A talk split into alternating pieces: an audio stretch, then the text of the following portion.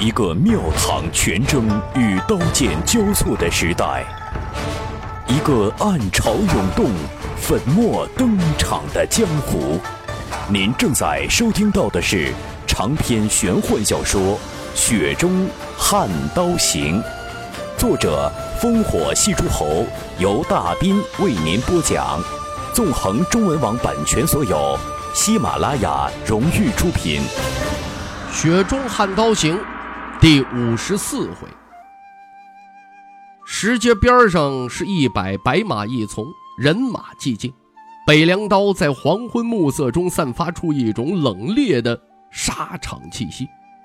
为首大将宁峨眉身披漆黑重甲，握着那只几乎百斤重的乌亮普字铁戟。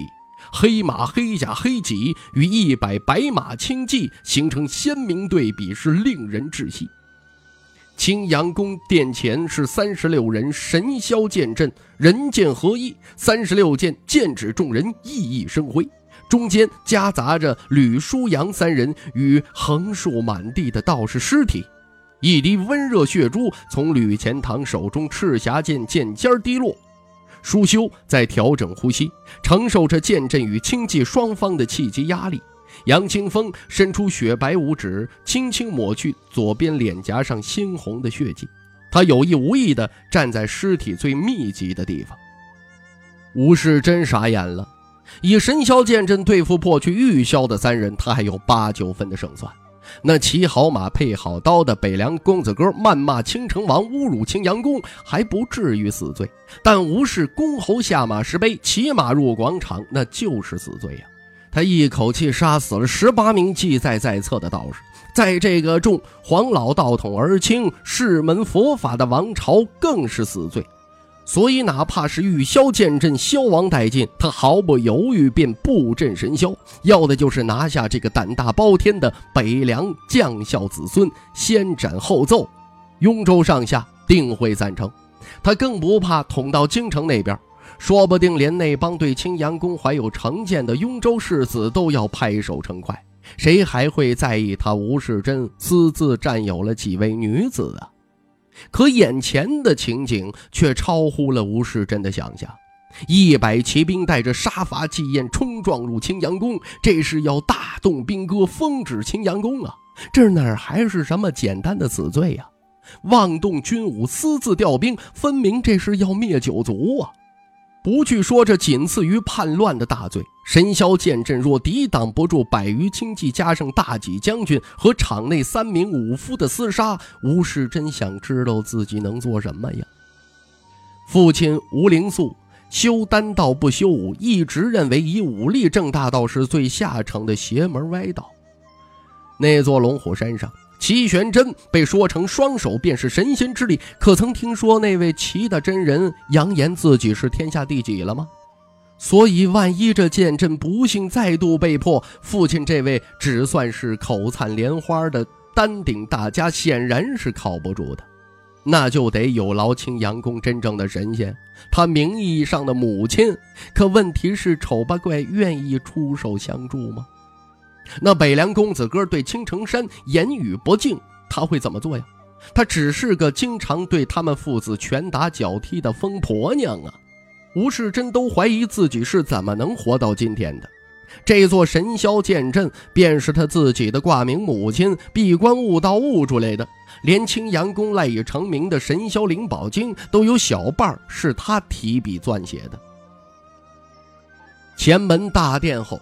只有一栋孤零零的钟楼，没有鼓楼映衬，显得有些违背道门的阴阳调和之理。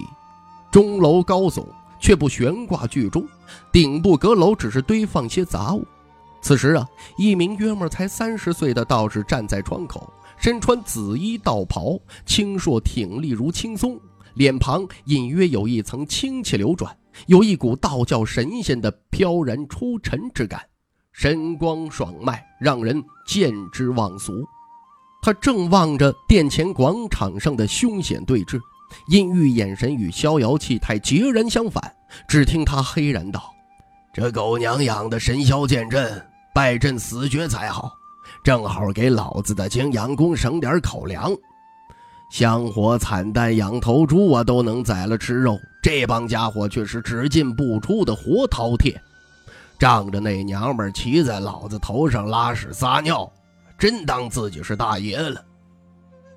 啪的一声，一柄白马尾拂尘在他脸上抽出了一片通红的痕迹，清冷的声音在他耳畔响起：“吴灵素，别忘了你这狗屁青城王是谁送你的。”可不是那金口一开的皇帝，是我，青阳宫公主吴灵素。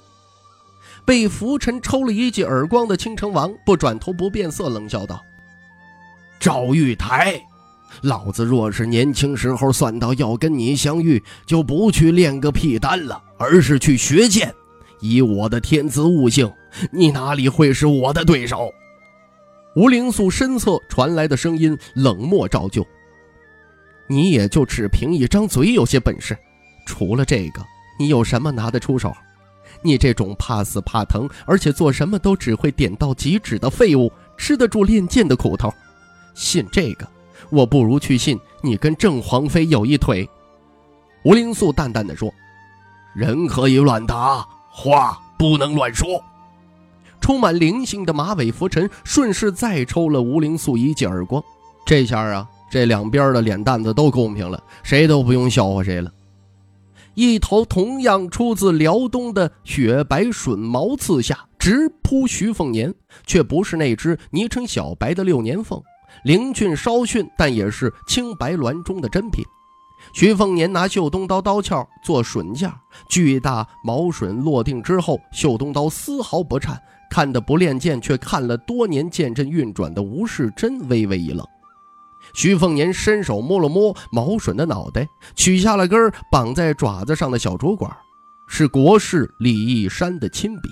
徐凤年看完之后神情平静，他抬起袖东，毛笋振翅而去。徐凤年放好袖东，调转马头望向宁峨眉，轻声说道：“退回台阶下边。”面孔笼罩于黑甲内的大戟宁峨眉没做任何的质疑，做了个收刀的手势，一摆轻骑，将各自制式的北凉刀归鞘，转身离开广场。马蹄轻缓却一致。这一百白马一从，虽未真正出刀，不说结果，气势上却已是稳胜剑阵一筹。这便是当年大柱国肆意践踏江湖带来的好处。江湖上，不管是单枪匹马的草莽龙蛇，还是有个落脚地儿的宗派人士，都对着马下作战一样彪悍冷血的北凉骑兵有一种先天的敬畏。吴世贞心中大石坠地，仍是不敢轻易撤下神霄剑阵。天晓得是不是那北凉疯子的阴谋诡计呀？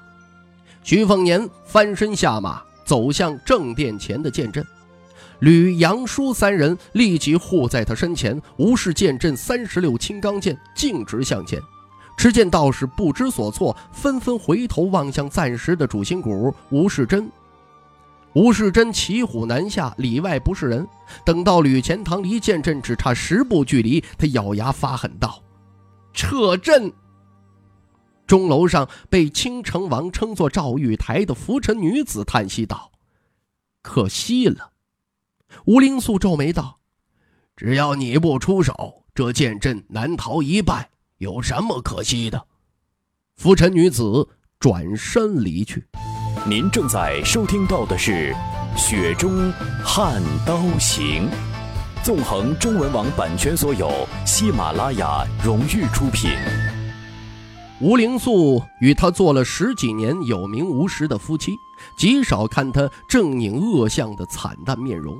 偶尔会瞧一眼他那不输于自己的健壮背影，自己今日成就大半归功于他，能入宫能封王都是他的手笔。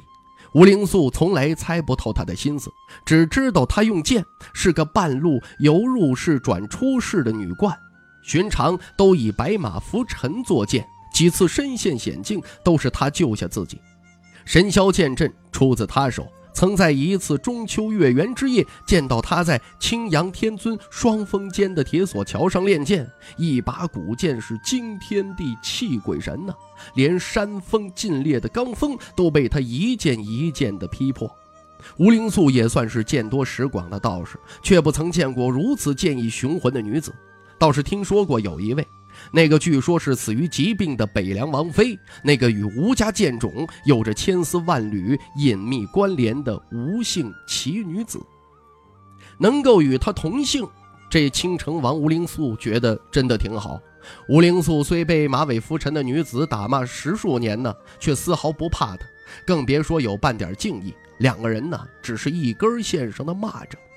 可惜吴灵素至今也没想到他到底想要什么，却可以万分断定，他少了自己，便成不了他那草蛇灰线、福脉千里的大事。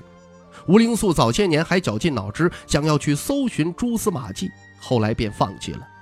都半百岁数的人了，再不独辟蹊径，以丹炉双修正得天道，如何去打仙都龙虎山的脸面？反正啊，他对自己也有利无害。吴灵素不是杞人忧天的笨蛋，相反呢，若不是太聪明，他如何会被龙虎山老天师器重啊？吴灵素这一生啊，只畏惧一个女子，便是皇宫里那个赵志皇后；只敬佩一个女子，则是同姓的北凉王妃。传言他为了当年仍是锦州小尉的徐骁，不仅呢与吴家剑种决裂。白马单骑走辽东，为了大将军徐骁，白衣敲战鼓，青牛道上去北凉。他更是安心相夫教子，离那本是他囊中物的无上剑道是愈行愈远。吴灵素好不容易才回过神来，他吐了口口水。京城那边让我盯着人图，我能看着什么呀？手脚都被赵玉台捆住了，连山都下不得。同样是异姓王，跟徐骁比起来，老子算个球啊！赵玉台呀，哪天把我逼急了，我再入宫就告你一状。说完这气话，青城王打了个激灵，自顾自哈哈笑道：“玩笑，玩笑。”一日夫妻百日恩，我做我的倾城王，日日双修正道，夜夜笙歌春宵，才不管那乌烟瘴气的世俗事。赵玉台，你愿意折腾就随你折腾，反正保我父子两人百年荣华即可。身材高大不似女子的赵玉台，手持白马尾拂尘走下钟楼，穿门过殿。路途上遇见的女冠道士都噤若寒蝉，一个个侧身敬立，低头不敢言语。他旁若无人，出了青阳宫，来到一座筹剑阁，这便是他这位青城山上真正做王的怪人居所。他却没有入阁，而是走到阁后的衣冠冢，冢前立有一剑。这一阁一冢是青阳宫的禁地。别说闯入，便是稍微走近，都要被他以马尾拂尘卷走头颅。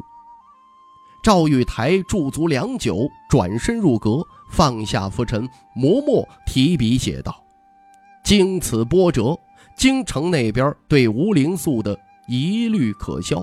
青城山早已是死山一座，驻扎甲胄六千，无人知。”赵玉台放下笔，轻声感慨道。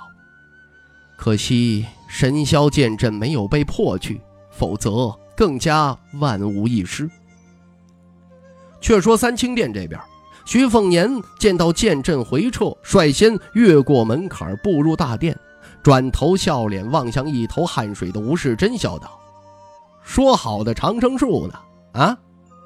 这本世子一百清计可就在外边等着。”没个满意答复，十八条人命再加上三十六条是多少啊？再潇洒不起来的吴世珍干笑着说：“小道这就去请父亲出门迎客。”徐凤年一脸轻佻，比道：“青城王好大的架子呀！”广场上的尸体都被拖走，道童们忍着恶心，胆怯地提着水桶、扫帚，开始清扫地面。江泥一行人绕过那片触目惊心的血水，于幼薇遮住了雀儿的眼睛。小山楂被魏书阳牵着手，并无太多的惊惧。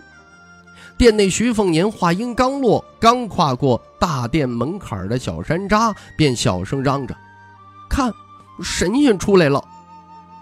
青城王吴灵素的确是很符合市井百姓心目中对道教神仙猜想的出尘形象。明明已过半百，看着却像是而立之年的男子，一身当今天子赏赐的紫衣道袍，飘然无俗气。若是有腹肌游倾城的世子在林间偶遇吴灵素，十有八九会误认为仙人下凡。把青阳宫任何道士道姑都当做小神仙的小山楂，看来呀，眼前这位无疑就是大神仙了。青城王屏退众人，大殿内除了徐凤年这伙人，就只剩下吴灵素、吴世贞父子二人，足见诚意。吴灵素略微垂首道：“贫道见过世子殿下，有失远迎，殿下切莫怪罪。”吴世贞闻言一呆，徐凤年笑道：“青城王认出本世子了。”吴灵素笑着说：“世子殿下英姿勃发，贫道一望便知。”徐凤年得了便宜还卖乖，他试探性的问：“方才殿外一番打闹计较，青城王不要上心呐？”吴灵素神采四溢，洒然道：“误会，误会。”徐凤年心中讶异，脸色不变。借宿一晚，不会打扰青城王的精修。吴灵素摇头微笑：“哪里啊，寒舍蓬荜生辉。”徐凤年环视大殿，哈哈大笑：“好气派的寒舍呀！”吴灵素对此微微一笑：“吴世贞，还不见过世子殿下？”脸色难看的吴世贞深深作揖道：“小道拜见世子殿下。”徐凤年讥讽道：“嗯，当不起啊！祝贺亭被你一拜就拜出一个玉箫剑阵，这会儿你又来这一套，是不是打算晚上偷偷摸摸再来个神霄剑阵呢？”吴世贞只是弯腰不起，看不清表情。吴灵素赶紧替儿子解围：“殿下言重了。”贫道这就带殿下去住处。青阳宫后堂为一大片江南院落式的精致的建筑，雕梁画栋是富丽堂皇，雕刻无数的云龙玉兔、瑞兽祥禽，栩栩如生。小山楂看的是目瞪口呆，大开眼界了。吴灵素领着徐凤年来到一座灵芝园。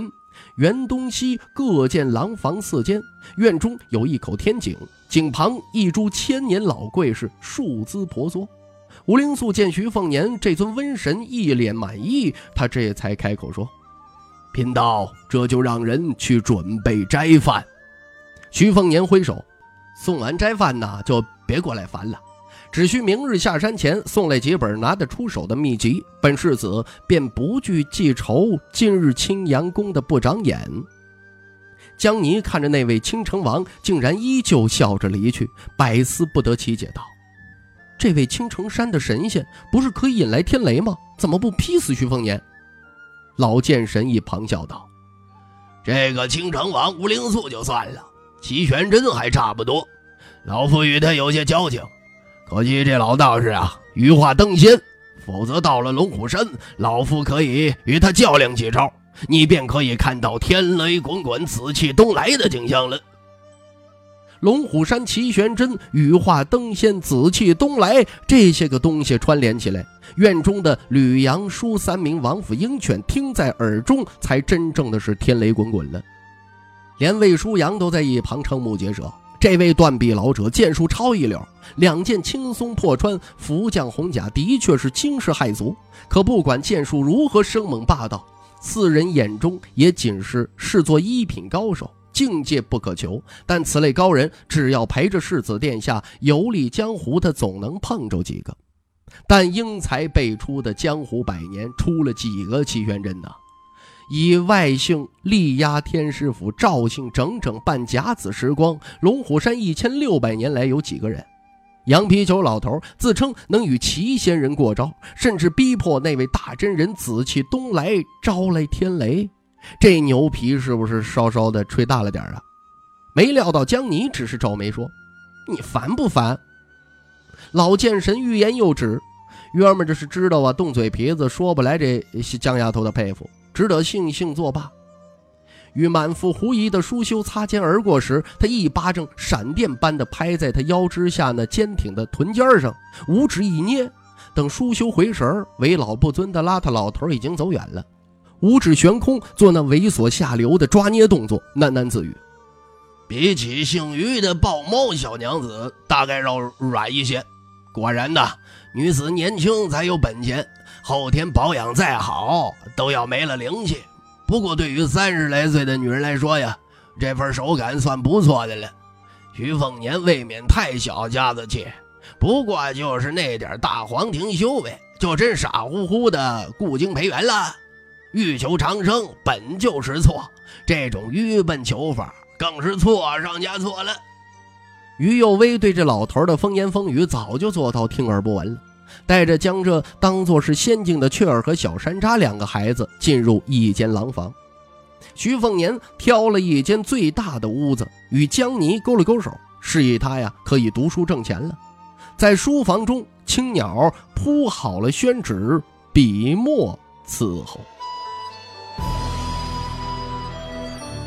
听众朋友，《雪中悍刀行》纵横中文网版权所有，喜马拉雅独家出品。